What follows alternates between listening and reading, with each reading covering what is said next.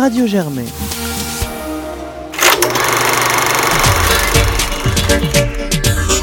Popcorn, l'émission ciné de Radio Germaine, saison 10. Scene one, Apple, take one. Bonsoir à tous, vous écoutez Popcorn et c'est la cinquième émission de notre dixième saison. Ce soir, on est en compagnie de Valentin, Bonsoir. de Suzanne, Bonsoir. d'Augustin qui vient nous dépanner. Bonsoir. Et ce soir, on va vous parler de trois films Girl de Lucas Dont, L'amour flou de Roman Boringer et Philippe Rebaud, Dilly à Paris de Michel Oslo. On commence d'abord avec notre question d'actualité.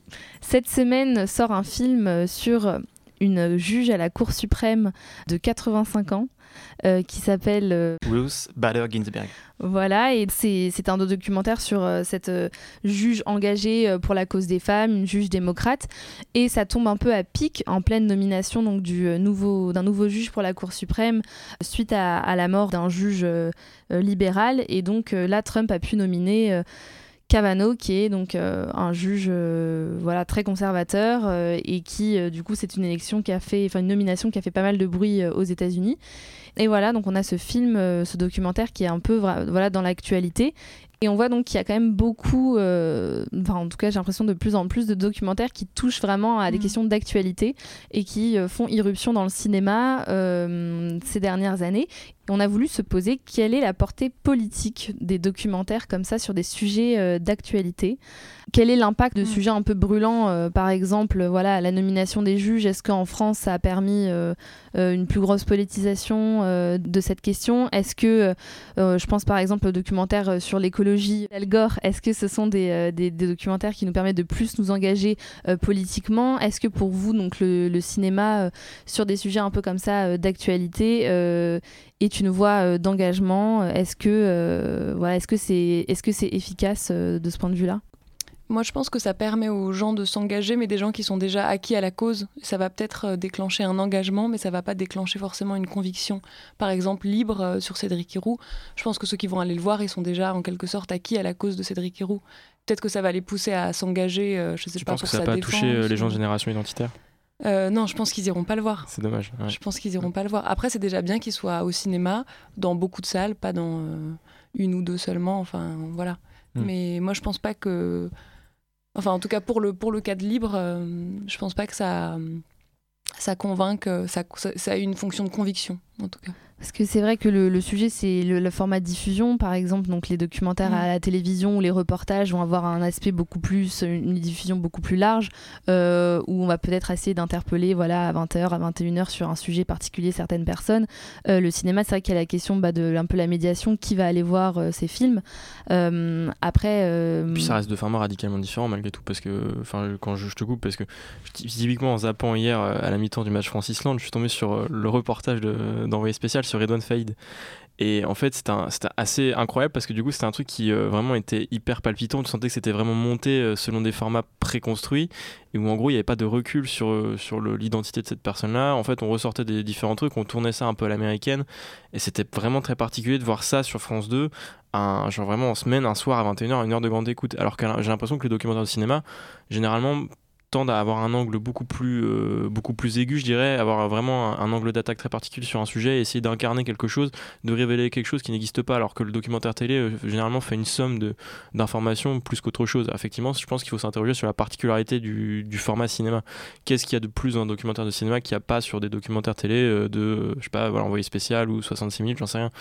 Et je pense que sur le, documentaire cinéma, vraiment, ce qui est intéressant par rapport à Cédric Héroux, je pense que ça a pu jouer aussi, c'est l'incarnation, c'est de montrer des personnages selon des angles qu'on connaît pas forcément. J'imagine que sur cette juge euh, euh, de la cour, que moi, j'ai pas vu le doc, mais j'imagine qu'on la montre sous des, des facettes différentes et inhabituelles. Et je pense que c'est ça qui fait la force potentiellement du documentaire de cinéma. Ouais, moi je suis d'accord, c'est euh, vraiment quelque chose qui est où quelque part, comme c'est du cinéma, on va chercher une narration et on va aussi chercher euh, beaucoup plus proche, soit des personnages, soit dans la réalisation euh, de quelque chose, euh, voilà, de plus peut-être émouvant par l'image, émouvant par, par l'esthétique. Et je trouve que ce qu'on peut regretter dans parfois certains justement documentaires qui vont être sur des sujets d'actualité, c'est qu'ils se rapprochent un peu dans leur forme de quelque chose de, de télévisuel. Je pense notamment à l'exemple de, du dernier film là, de Al Gore qui revenait un peu sur son documentaire phare La vérité qui dérange, qui avait fait quand même pas mal de bruit. Il avait fait donc un deuxième documentaire l'année dernière et qui était euh, sur la forme un reportage, euh, un reportage euh, télé ou une sorte de vidéo YouTube avec à la fin, voilà, abonnez-vous, engagez-vous. Mm. Et je trouvais que c'était dommage d'avoir ce format-là, ce format-là au cinéma, c'est pas l'intérêt du documentaire et pas là-dedans. Il est beaucoup plus, je trouve, bah, euh, immersif euh, et il y a quelque chose euh, voilà de dans la forme qui est à la fois peut-être plus difficile d'accès mais aussi plus engageant je trouve par certains par certains aspects. Augustin, tu as peut-être un mot à dire? Non, pour répondre à ta, question initiale, je pense que des documentaires comme RBG se veulent un peu comme des, des cris de ralliement en fait pour un peu justement catalyser hein, les, les, opinions et, et euh, c'est pas du tout un hasard, évidemment, si euh, le film est sorti à cette époque-là, euh, en pleine campagne pour la réélection des, des, juges. Et, et, on voit que RBG, la, la, juge en question, euh, Jules Ginsberg, provoque dans toutes les universités où elle va des, des, espèces de bains de foule au sein des étudiants. Parce qu'en fait, le, le, film fait suite à la sortie d'un livre écrit par deux étudiantes en droit qui s'appelle The Notorious RBG donc c'est devenu une figure un peu de la pop culture américaine. Il y a plein de produits dérivés euh, qui, qui, qui, émanent de, sa personnalité. Et euh, son histoire, notamment une histoire d'amour très touchante avec son mari, qui en fait un personnage euh, vraiment aimable. Et donc, c'est un, une espèce de. C'est aussi une façon d'en faire, d'en créer une icône encore plus, un personnage au-delà de. C'était créer une icône de la cause, un petit peu, je pense, vu du, documentaire. et c'est en ça que peut-être le documentaire peut avoir une visibilité politique. C'est en, en, termes de, de cris de ralliement, de ramener les gens euh, sous l'étendard un petit peu du même cause. De, communication en fait. Enfin, mmh. tout à fait. Il y a peut-être une temporalité différente entre la télé, euh, justement, voir ce qui séparé de médias, il y a une temporalité peut-être plus grande pour le film sur lequel il y a une promo, euh, des, j'imagine des invitations sur des médias, etc. Donc du coup, le film peut-être peut rester plus longtemps dans les esprits, je sais pas si c'est... Puis la télé, en fait, j'ai l'impression que comme c'est mêlé aux actualités, etc., on a tellement l'habitude de voir ce genre de choses, tandis qu'au cinéma, on mmh. s'isole, on a l'habitude de voir de la fiction, enfin, on y va avec un état d'esprit différent aussi, je pense. Très bien, en tout cas, vous pouvez aller voir euh, le documentaire euh, RGB euh, en salle cette semaine. on passe donc au programme de la semaine. C'est Girl en première position. Voici une partie de la bande-annonce.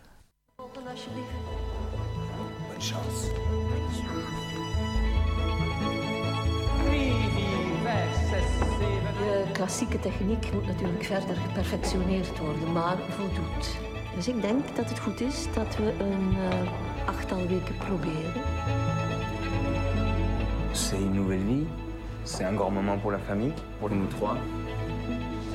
Meisjes, we hebben hier al een 12 jaar hè, op ons plaats. Ze moeten harder werken, anders is het een hopeloze situatie. Et Valentin, c'est toi qui vas nous présenter ce film. Girl, c'est un premier film, un film qui a été énormément remarqué à Cannes, qui était une des révélations du dernier festival de Cannes, euh, présenté dans la sélection Un certain regard, euh, et qui raconte l'histoire euh, de Lara, jeune, jeune fille de 15 ans, qui veut devenir danseuse. qui du coup rentre dans une école de danse en Flandre, j'imagine, je crois que c'était ça, oui. Euh, une des meilleures écoles du pays dans laquelle elle va devoir se battre pour avoir sa place, etc. Et le problème, c'est qu'en fait, Lara est née garçon, biologiquement. Euh, et donc tout ça pose énormément de, évidemment, pose énormément de soucis pour son intégration, etc. Et Girl va questionner ce que peut être l'adolescence, et l'adolescence particulièrement d'une jeune fille transsexuelle. Euh, et donc le film, comme je disais, a été, a été très remarqué. Donc c'est le premier film de Lucas Dont, qui est réalisateur belge. Euh, et dans le rôle euh, principal, on retrouve un jeune danseur qui s'appelle Victor Polster, qui a été récompensé à Cannes de, la, du prix d'interprétation à certains regards. Le film a gagné la Caméra d'Or, donc c'est le, le, meilleur premier film. Et c'est du coup un film très particulier qui va s'intéresser, donc comme je disais, à la, au parcours de cette jeune Lara.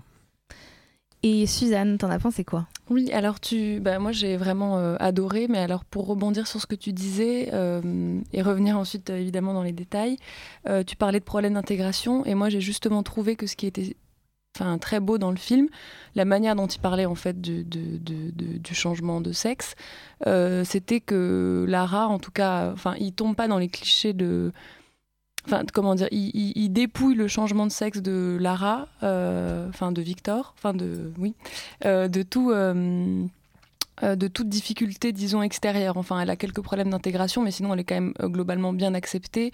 Euh, son père la soutient, les médecins la soutiennent. Enfin, il dépouille vraiment le, changement de sexe de tout obstacle extérieur pour montrer qu'en fait, la difficulté vient de. Enfin, il reste une difficulté quand même et qu'il n'y a pas de violence extérieure, mais que la violence vient vraiment de Lara et de son rapport à son corps. Et donc ça, je trouvais ça vraiment beau parce que, enfin, je trouvais que c'était une belle manière euh, de parler en fait de, de ce sujet. moi, je suis super d'accord avec toi. On en a un petit peu parlé de ce sujet dans, en parlant du film Leave No Trace il y a quelques semaines. Euh, moi, je trouve que c'est un, un, bel enjeu dans un film euh, quand il on montre à quel point il peut y avoir de la tension dramatique, des enjeux dramatiques et une force émotionnelle sans véritable conflit mm. entre des personnes ou véritable va dire opposition ou alors véritable enjeu euh, euh, voilà, de violence ou de choses un peu euh, malsaines. Ou, voilà. C'est-à-dire que là, il y, a ça, mais on voit comme, à quel point, en ayant des gens bienveillants et des gens aimants, il y a quand même du conflit et il y a quand même quelque chose d'interne, en fait, qui est extrêmement puissant. et, extrêmement bouleversant. C'est-à-dire qu'on aurait pu très bien avoir ce film, voilà, comme tu dis, avec plein d'agressions extérieures qui mm. sont véridiques et qui sont présentes et qui ne sont pas totalement absentes du film. Moi, je trouve qu'il y a des scènes, euh, notamment en, en, transport en commun, euh, qui, en fait, subtilement euh, amène cette notion de, de, risque extérieur. Oui, mais moi, quand on reste sur son visage. Mais en effet, mais, pas... mais, ça m'a semblé intérieur aussi, c'est-à-dire qu'on sent qu'elle a l'impression de pas ressembler à une fille. C'est ça. Alors que toujours par le prisme intérieur. Alors que pour tout le monde, elle, elle est une fille, mais sans, sans aucun doute. C'est ce que j'allais dire. Il y a pas tu dis qu'il n'y a pas de tension. Je suis absolument pas d'accord, puisque tous les plans avec un miroir viennent nous rappeler que la tension, en fait, elle est à l'intérieur d'elle-même et que justement. Oui, complètement. Mais ce que je veux dire, c'est qu'il n'y a pas de, c'est pas organisé de façon euh, un personnage euh, ou une situation. Effectivement, mais c'est il y a une situation éminemment conflictuelle et c'est vrai que c'est les tensions de l'intime ça je veux dire. Euh, ouais c'est ça. Pour le coup euh, pour le coup le, je trouve que la mise en scène est moi c'est le truc qui m'a vraiment retenu parce que je pense que le, sujet était vraiment vraiment glissant. Ça aurait été vraiment facile de faire un film hyper pathos comme tu disais. Vraiment de, de, vouloir tirer la sonnette d'alarme et d'être euh, hyper euh, hyper dans l'émotion. Et en fait lui il a ce qu'il a souligné c'est que c'est un, juste un metteur en scène absolument formidable. Enfin mm. de ce qu'on peut voir sur ce premier film il y a énormément de choses qui viennent euh, qui sont signifiantes beaucoup de plans qui viennent raconter quelque chose sur ce personnage là on est tout ça en restant collé en permanence au personnage principal parce que c'est quand même quasiment en fait euh, en permanence cadré sur elle. Mm. et euh, la caméra est portée. Quand il faut la porter il y a des scènes de toutes les scènes de danse sont euh, sont très très mouvantes. Les lumières aussi sont très Les lumières sont hyper importantes, c'est ça. Il y a un contraste entre beaucoup de lumière euh, chaude quand elle est chez elle. C'est jamais filmé euh, avec des lumières, euh, jamais avec des plafonnés par exemple, c'est tout bête, mais c'est toujours des scènes, des, des, lumières très tamisées quand elle est dans une, dans une sphère intime et quand elle est dans les transports ou quand elle est à la, dans, dans, un milieu qui est plus agressif, plus compétitif, dans lequel c'est plus compliqué, les lumières deviennent blanches, bleues et c'est très très très fort.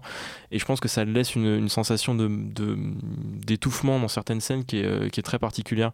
Il y a des scènes avec des miroir par exemple enfin c'est vraiment l'utilisation qu'il a qui viennent qui viennent en fait refléter ces tensions en permanence l'évolution de ces tensions là je trouve que c'est très très fin et c'est à souligner parce que bah, c'est rare de voir euh, cette qualité là je pense puis le, le, jeu d'acteur aussi est, incroyable mais même pour le père enfin il y a il n'y a pas trop d'émotions, mais moi j'étais dans l'émotion tout le temps en regardant ce film quand même. J'étais vraiment tendue. Euh, non, mais complètement. Il y a vraiment aussi, bah, je pense, que ça passe par, par aussi l'écriture des personnages qui est euh, très subtile. Enfin, je trouve que à la fois euh, ce personnage principal est très intérieur et réussi. Euh, enfin, et ça, c'est transmis très bien par l'interprétation avec des toutes petites choses du regard, de par où il va regarder, par. Enfin, ça va vraiment être des choses, des mm. choses très simples, mais du coup très sensibles. Mais je trouve quand même, enfin, vraiment, je trouve que c'est vraiment un personnage équilibré parce que à, la fois, il a des saillies, et sa personnalité, il a une volonté, il a des vrais des vraies remises en question qui sont euh, à la fois euh, comment dire à la fois lisibles et en même temps euh, qui nous échappent un peu enfin qui sont plus fortes que lui je sais pas je trouve qu'il est vraiment très bien écrit et, et ça fait aussi ouais c'est ça vraiment plaisir de voir des personnages des personnages qui sont qui sont bienveillants enfin Mhm. je sais pas comment dire sans, sans être chiants Mhm. avec vraiment euh, bah voilà il y a quand même de la complexité même dans la bienveillance euh, même quand son père euh, essaye d'être là pour elle pour elle de l'écouter etc même là là dedans il y a aussi une certaine violence il y a aussi certains préjugés il y a Oui. aussi certaines certaines choses qui, qui dénotent et c'est ça qui est, qui est très beau c'est l'attention aux, aux détails et comment ils peuvent déclencher une Mhm. très grande violence à l'intérieur d'une personne euh, j'ai vraiment trouvé ça euh, très émouvant et en effet euh, magnifique maîtrise de la mise en scène pour un Et- premier film. Et par rapport à l'écriture, justement, moi je suis sortie en me disant, mais il a dû. euh, enfin, c'est pas possible que cet acteur soit pas effectivement en transition. Enfin, il a pas pu écrire le film et trouver quelqu'un qui parle flamand, qui danse, qui. Enfin, je trouvais ça impossible. C'est le cas. Mais en revanche, je sais qu'il s'est inspiré, d'une, pour le coup, d'une danseuse. euh, qui pour le coup a effectué sa transition euh, et qui pour le coup a- a- lui a raconté son histoire mais a pas voulu être filmé. À l'origine, il voulait faire un documentaire sur elle. Euh, et je crois que c'est vraiment euh, ces détails de, les, détails de sa vie quotidienne qui ont enrichi le film. euh, parce que c'est aussi ça, il filme en fait son quotidien à chaque fois avec une répétition des mêmes scènes, la chambre, le miroir, la cuisine avec son père, le métro, l'école de danse. Parce que finalement, c'est pas forcément un film euh, sur, à proprement parler, l'identité transsexuelle. C'est vraiment, Mm. il y a toute une partie du film qui, euh, beaucoup de scènes qui s'attachent plus à l'aspect, à l'adolescence. Qu'est-ce que c'est Oui. que l'esprit euh, de grégarité qu'on a à l'adolescence, cette construction par le groupe et en même temps cette individualisation un peu nécessaire? C'est des choses qui auraient pu, en fait, tout à fait fonctionner si on était juste avec une jeune fille normale entre guillemets et qui avait pas ces problèmes d'identité-là particulièrement. Et, et c'est ça aussi qui est très beau parce que justement, ça isole pas le personnage sur des problématiques simplement sociales. Ça l'ouvre Mm. totalement et je trouve que ça donne au film une portée euh, beaucoup plus large. Et, et le rejet du corps, il est présent. Enfin, disons, ça. il n'est pas tellement singularisé. Non, c'est une question adolescente au fond, euh, Mm. le, la un rapport complexe au corps. Je pense qu'il n'y a pas besoin d'être transsexuel pour avoir vécu ça à l'adolescence. Et en même temps, il l'enrichit et il l'amène de manière, euh, il amène cette particularité là de manière très fine. Je trouve que c'est en termes de ouais d'écriture et de et même de politique, j'ai envie de dire, je trouve que c'est très très bien vu, très très très très bien fait parce que c'était glissant. Mm, mm, ouais, complètement. Et je pense que ça met vraiment euh, à l'identification et euh, j'espère du coup à une vraie compréhension aussi de, de cette cause et, euh, Exactement. voilà, ouais. d'une manière euh, plus large. Bref, un très beau film qu'on vous conseille d'aller voir. Euh, on va donc passer au deuxième film de la semaine, L'amour flou, un film français. Voici une partie de la bande-annonce. Ils sont pas nos enfants? Je te remercie de les avoir faits. Toi aussi, merci. Il se passe un truc, c'est que Roman et moi, on se sépare. Oh, c'est réglé. Eh ouais. Sans Roman, je vois pas comment tu vas faire. Tu vas habiter où? Papa, maman, ils vont plus habiter ensemble. Tu vas avoir papa pour toi. T'es venu avec le chien Et c'est elle qui a voulu venir, c'est pas. Un immeuble neuf, deux plateaux nus en béton. Et on va relier ces deux plateaux nus par la chambre de nos enfants. Les enfants seront pas séparés de leurs parents. Non, ils vont être au milieu. Et Augustin, c'est toi qui nous présente ce film. Alors, L'amour flou, c'est le premier euh, film du tandem euh, Roman Boringer-Philippe Rebaud, euh, produit par euh, Escazal Film et sorti euh, par Réseau Film. Euh, c'est un film euh, euh, largement inspiré de leur histoire personnelle, puisque le couple euh, euh, à l'écran l'était aussi à la ville.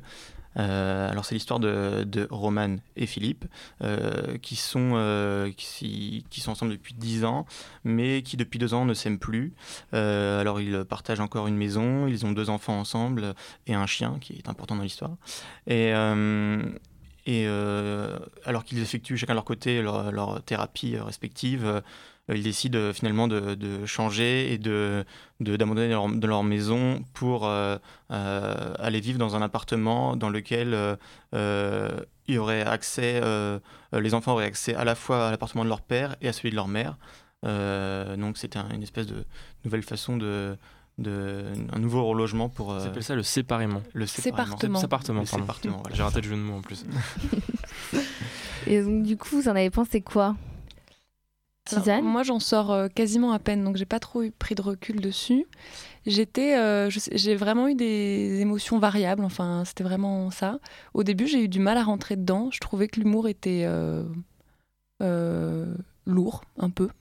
Et après, en revanche, à partir de la moitié, enfin, j'ai pas trop calculé à quel moment exactement, mais pour le coup, à la fin, j'étais, enfin, quand ça s'est fini, j'avais envie que ça ça, ça dure. Donc,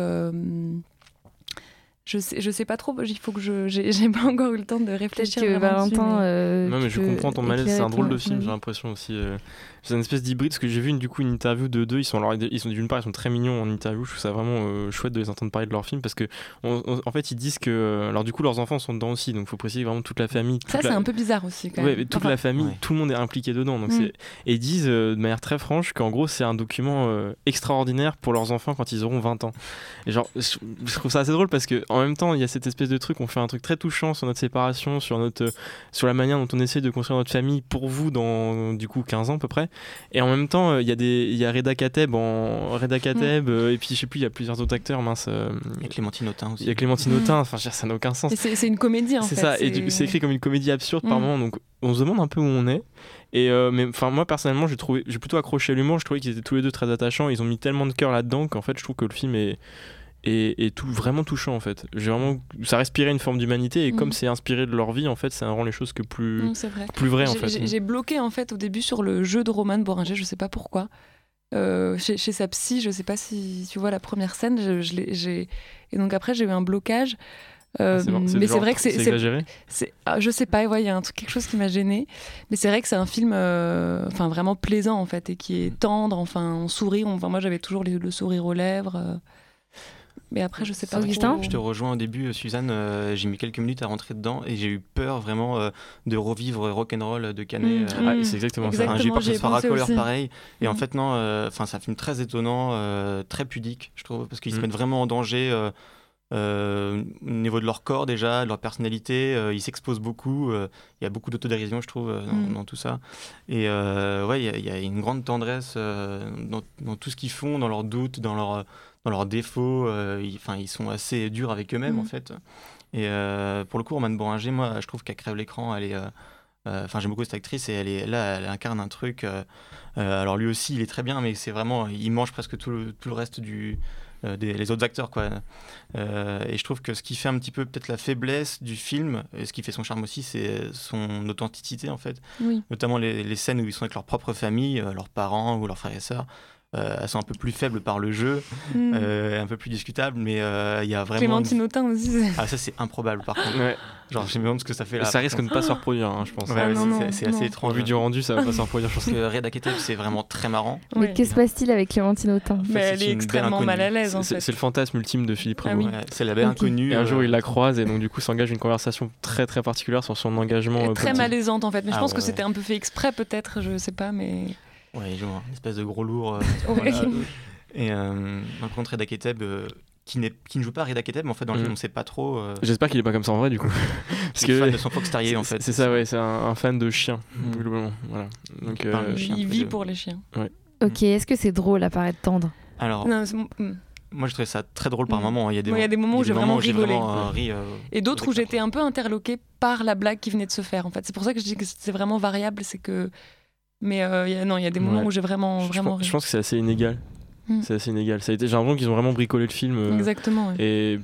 pour- en un sens, euh, à la fin, ça fait quelque chose qui, ça lui donne une forme de fragilité euh, qui est pas forcément une faiblesse euh, en définitive. Ouais, je suis complètement d'accord. Il y a un, un- un côté un peu foutraque. Mm. On a mis plein de choses de notre vie. Et, euh, alors, je me suis dit, il n'y a aucune structure, mais après, en même temps, c'est ce qui fait euh, la. fin, mais, euh, la- ouais. ouais, mais donc je pense qu'il faut le prendre pour ce qu'il est parce qu'après j'ai lu quelques critiques qui commençaient à dire que ça mettait en valeur une nouvelle euh, genre euh, une, une réflexion sur le mariage aujourd'hui tout ça.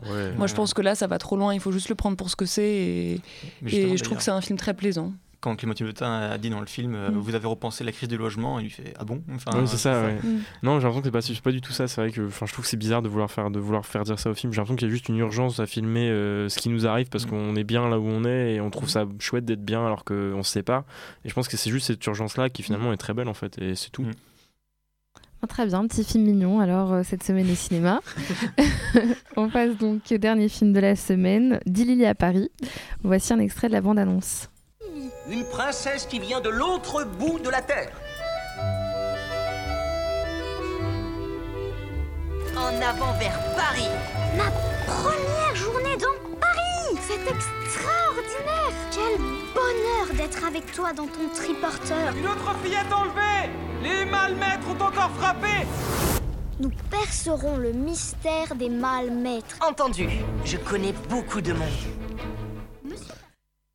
Alors pourquoi je suis allée voir ce film pour enfants euh, la semaine dernière, je, vous ai parlé du cinéma d'animation français, donc je me suis dit que c'était obligé, euh, quand on avait une grande sortie d'animation euh, française, donc réalisée par Michel Oslo, qui est quand même un monument de l'animation en France, bah voilà, d'en parler. Du coup, euh, du coup, Dilili à Paris, c'est l'histoire du- d'une petite fille euh, qui est dans un zoo humain euh, à Paris, mais qui a reçu une éducation, voilà, extrêmement érudite de la part de Louise Michel, et donc du coup qui se retrouve au-delà d'un village kanak dans Paris. En fait, elle fait la rencontre d'un jeune, jeune Parisien qui s'appelle Aurel, qui va donc l'emmener découvrir Paris. Donc c'est extrêmement didactique et pédagogique comme film. On a l'impression d'être dans un dans un jeu vidéo en fait, Euh, un jeu vidéo pour découvrir Paris, et l'histoire de Paris au début du XXe siècle. Un jeu vidéo avec Laurent Dodge, du coup, c'est intéressant. Il a fait genre. euh, Oui, euh, bah c'est ça. Paris, là, oui, oui, c'est ça, c'est un peu ça, ouais. Et du coup, c'est le début en fait est un peu justement à cause de ça, un peu euh, un peu plat. Euh, surtout que je trouve que visuellement, euh, il y a un pari assez- difficile à tenir, je trouve, euh, au début du film, parce qu'en fait, donc on est dans Paris et il utilise des photographies des bâtiments de Paris en plus de l'animation. Donc en fait, les, les rues de Paris sont vraiment Enfin, ce sont des photos et par-dessus, les personnages sont animés euh, un peu donc version 3D.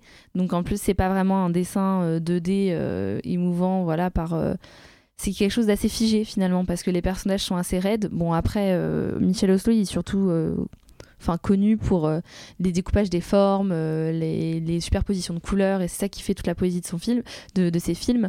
Et donc là, c'est vrai que d'avoir euh, bah, du coup des photographies, donc d'un Paris quand même assez terne, avec peu, de, enfin peu de, comment dire, de fourmillement.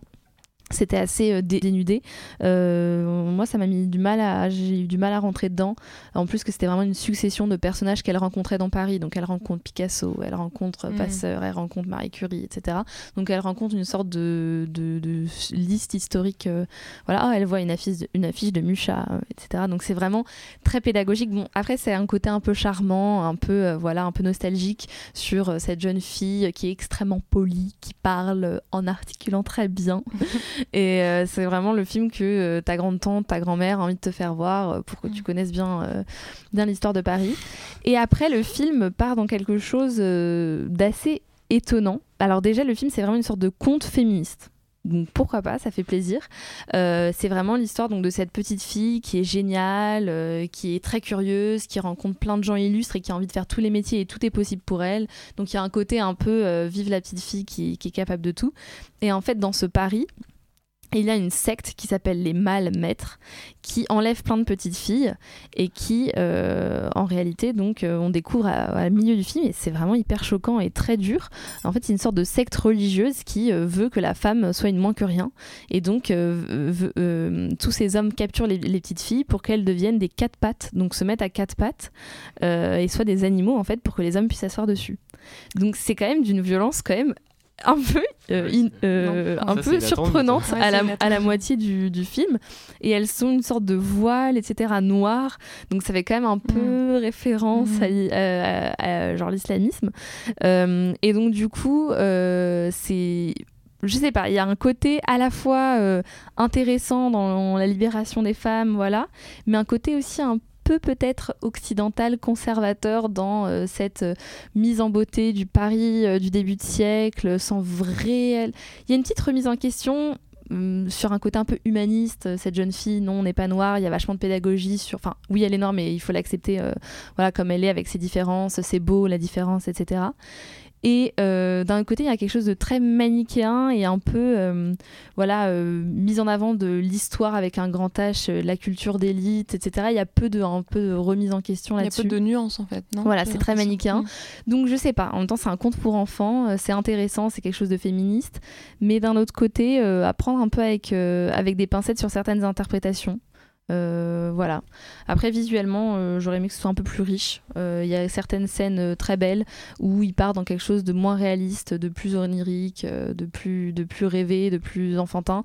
Et je trouve que c'est là où c'est plus le plus touchant. Donc voilà, le côté un peu trop didactique. C'est finalement ce qu'il sait faire de mieux, en fait, Oslo, peut-être.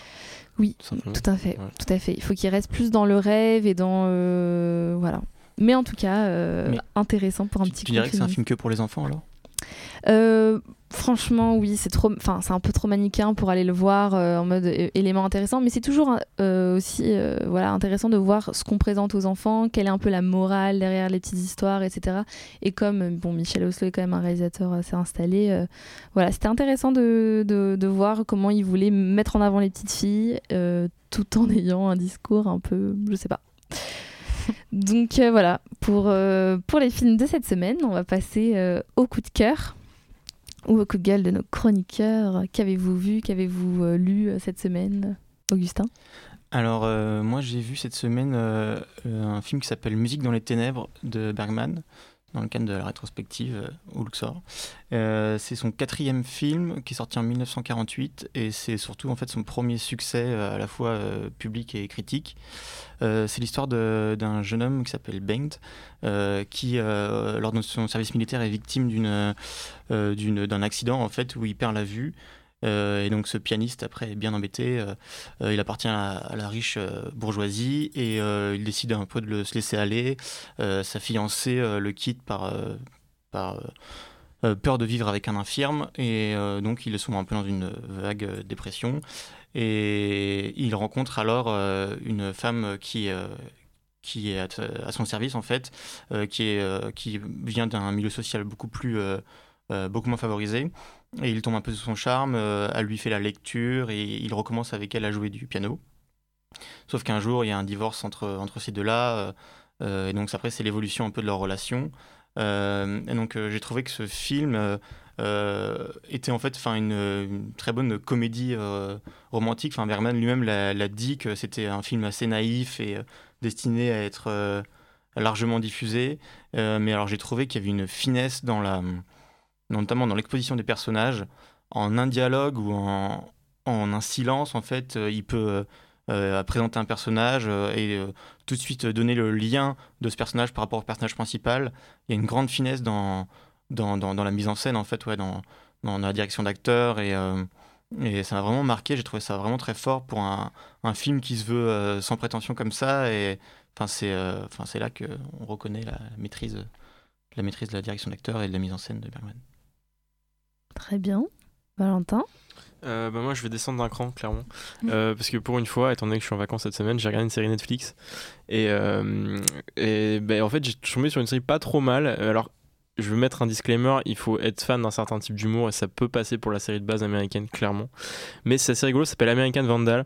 c'est une espèce de pseudo-enquête euh, dans un lycée américain euh, sur en fait une histoire de vandalisation des voitures des profs. En fait, un malotru aurait dessiné des sexes masculins sur toutes les voitures des profs et euh, donc du coup, on a accusé euh, très rapidement, euh, presque sans réfléchir, c'est là que la série démarre, le, type, le, type le plus malfamé du lycée qui donc s'est fait renvoyer.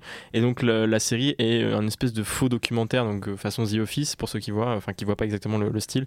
en gros, dans le lycée, pour essayer de prouver ou non la culpabilité, enfin de faire, en tout cas de faire un procès juste à ce type-là et de voir vraiment si c'est lui le coupable de ce genre de truc. Et là, ça devient drôle, c'est qu'en fait, le présupposé complètement absurde et idiot, mais il y a beaucoup de trouvailles et ça va dans un degré de perfectionnement de l'absurde qui est quand même assez particulier. Euh, et en plus, là où ça devient encore plus drôle, c'est que Netflix a amené des moyens gigantesques. Donc la série, ils le disent au début de la saison 2. du coup, ils disent qu'en fait, euh, leur série aurait dû ressembler à un truc tout petit, genre très confidentiel avec deux caméras. Et en fait, Netflix a mis tellement de fric là-dedans qu'il y a des drones, des reconstitutions, etc. Et ça amène vraiment des trucs incroyables en termes de mise en scène euh, sur une histoire aussi idiote. C'est vrai qu'il faut dire en fait c'est euh, l'enquête menée par le club. Euh, oui, par, par, le club vidéo du lycée, c'est ça.